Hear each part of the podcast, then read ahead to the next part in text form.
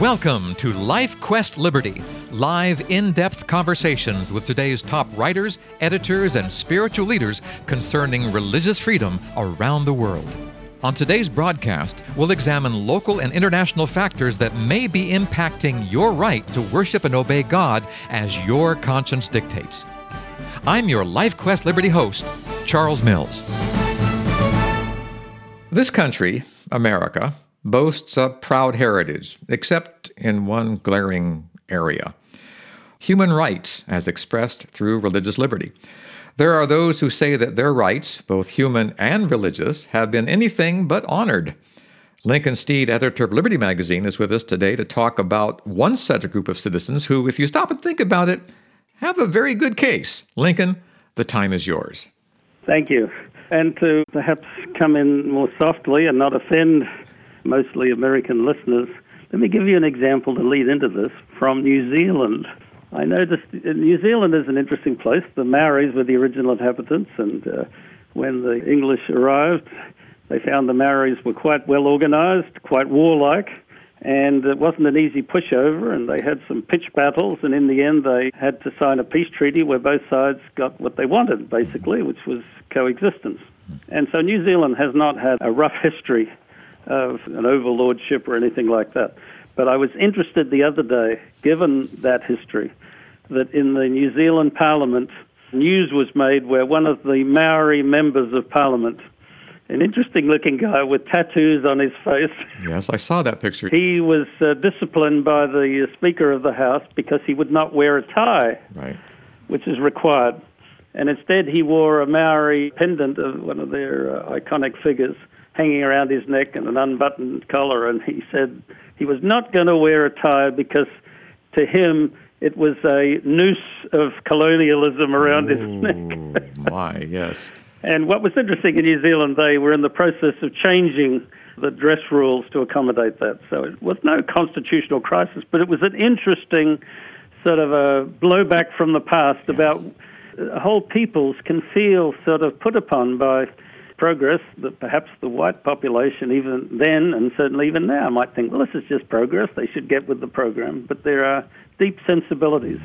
Recently, I bought a book that I may have even mentioned before on this program Great Speeches by Native Americans. Mm-hmm. And I want to share a bit of a couple of speeches because I came from Australia, where I grew up, and I was always fascinated by the American westerns and you know, they're sort of kabuki theater type things. They're not to be taken realistically. My wife loves to watch a TV channel that's in our area that just shows non-stop westerns, no ads, nothing. and there's not much blood or, or real harm done because it's sort of charades. You know, Indians go down pretty easy and fire a few harmless arrows at people, and that's sort of it. Yeah. But the reality is quite sad that, yes, once the Western settlers came with disease and displacement it was sort of inevitable that the peoples living here would either disappear or have to adapt. What's very unfortunate is that many settlers and the forces that accompanied them were uncompromising and looked at the Indians as less than human. Mm-hmm. And at different times, I think in President Andrew Jackson's era, that's particularly when they decided to just essentially exterminate the Indians. The military was sent out, and some of the most poignant stories of the Indian wars are of whole Indian tribes fighting as they went, desperately trying to get across the border into Canada and get relief from military harassment. Mm-hmm. It isn't just as simple as that settlers came on their land and they might have taken a, a few cows and therefore they were outlaws. No, there was overt efforts to deal with them. All of that is what it is. It's very sad. It's not quite ended. And even in my lifetime, I remember isn't it the book Bury My Heart at Wounded Knee? Wounded uh, Russell yes. Means, who died fairly recently. You know, there was an effort by some Indian activists to sort of get up on their haunches and reclaim something for their Indian heritage, which was a, a good intention, badly done at the mm-hmm. time, mm-hmm. because we have to live within the laws, clearly. But uh, they wanted respect, I think, which has not always been given. Let me read here something that puts a religious spin to some of what's, what went on. There was a speech given by a Duwamish chief called Sealth, which I think has been anglicized to Seattle. Mm-hmm. Seems like there's a city there. Yes, there is. And it says this speech was attributed to him, and he lived from 1788 to 1866, and it was rewritten and passed around, so it's hard to know if every word is exactly as he gave it, but it's it's been around for a long time, and it's not just attributed to him. It, he clearly gave the speech, and this is what he said. This whole book is full of speeches of this sort of a, a mood. He said, Yonder sky has wept tears of compassion on our fathers for centuries untold, and which to us looks eternal, but it may change. Today it is fair, tomorrow it may be overcast with clouds. My words are like the stars that never set. Hmm. What Seattle says, the great chief Washington can rely upon with as much certainty as our pale-faced brothers can rely upon the return of the seasons. The son of the white chief says his father sends us greetings of friendship and goodwill. This is kind, for we know he has little need of our friendship in return, because his people are many. They are like the grass that covers the vast prairies, while my people are few and resemble the scattering trees of a storm swept plain. The great, and I presume also good, white chief sends us word that he wants to buy our lands, but is willing to allow us to reserve enough to live on comfortably. This indeed appears generous, for the red man no longer has rights that he need respect, and the offer may be wise also, for we are no longer in need of a great country. Incredible irony in this. Mm-hmm. There was a time when our people covered the whole land as the waves of a wind ruffled sea cover its shell paved shore, but that time has long since passed away, with the greatness of tribes almost forgotten. I will not mourn over our untimely decay, nor reproach my pale faced brothers with hastening it, for we too may have been somewhat to blame.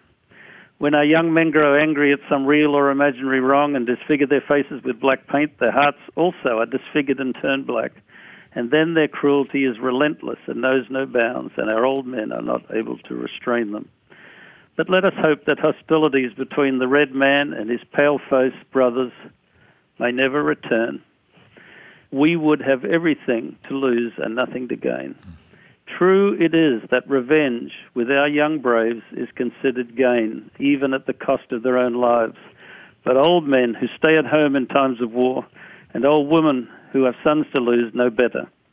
Our great Father Washington, for I presume he is now our father as well as yours, since George has moved his boundaries to the north, our great and good Father, I say, sends my word by his Son, who no doubt is a great chief among his people, that if we do as he desires, he will protect us.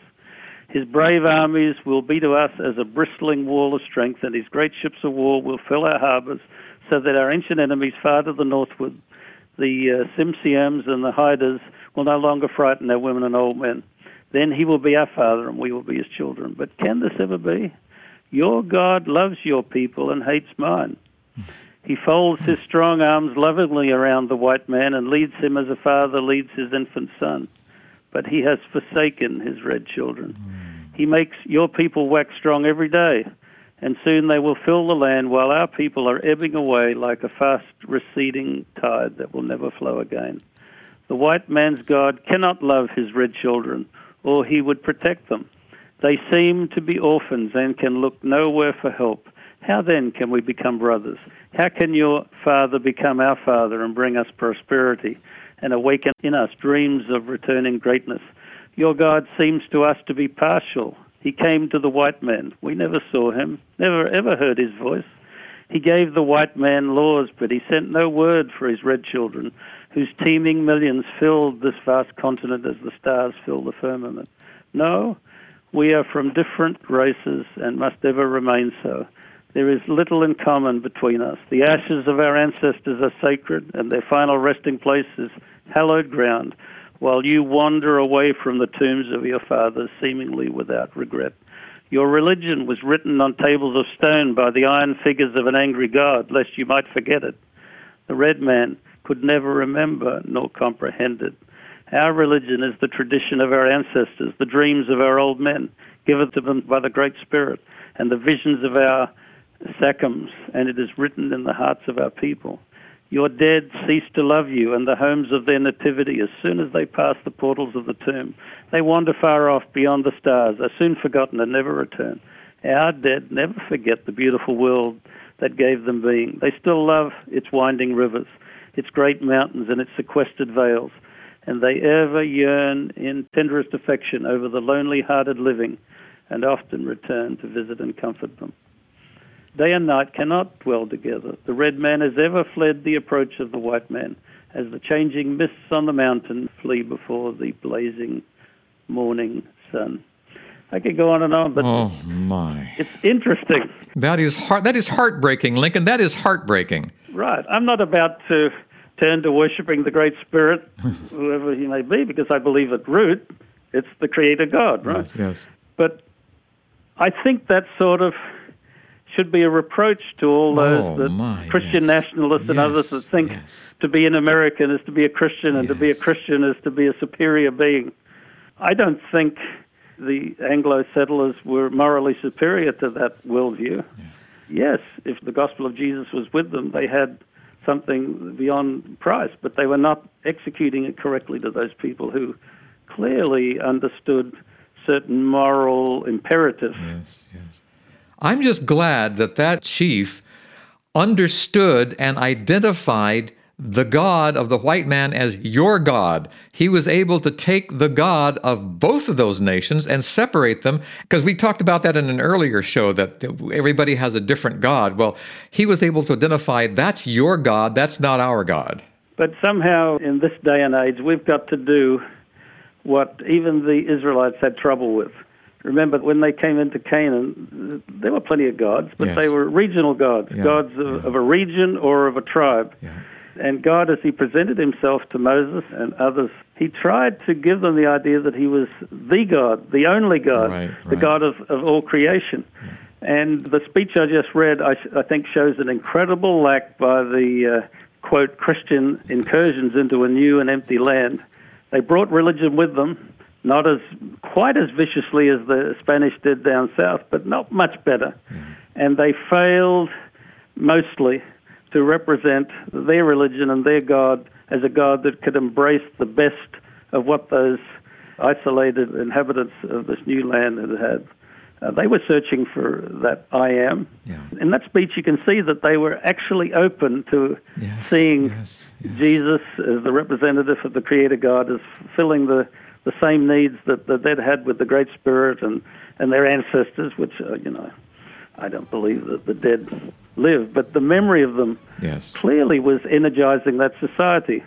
We don't even wait for them to die. We have a society that doesn't even respect the old, let alone the dead. Absolutely, absolutely. And there's something to be said for respecting the past, respecting the norms, respecting the authority of the elders, and respecting the authority of the heavens, the, the moral imperative that is given to all men.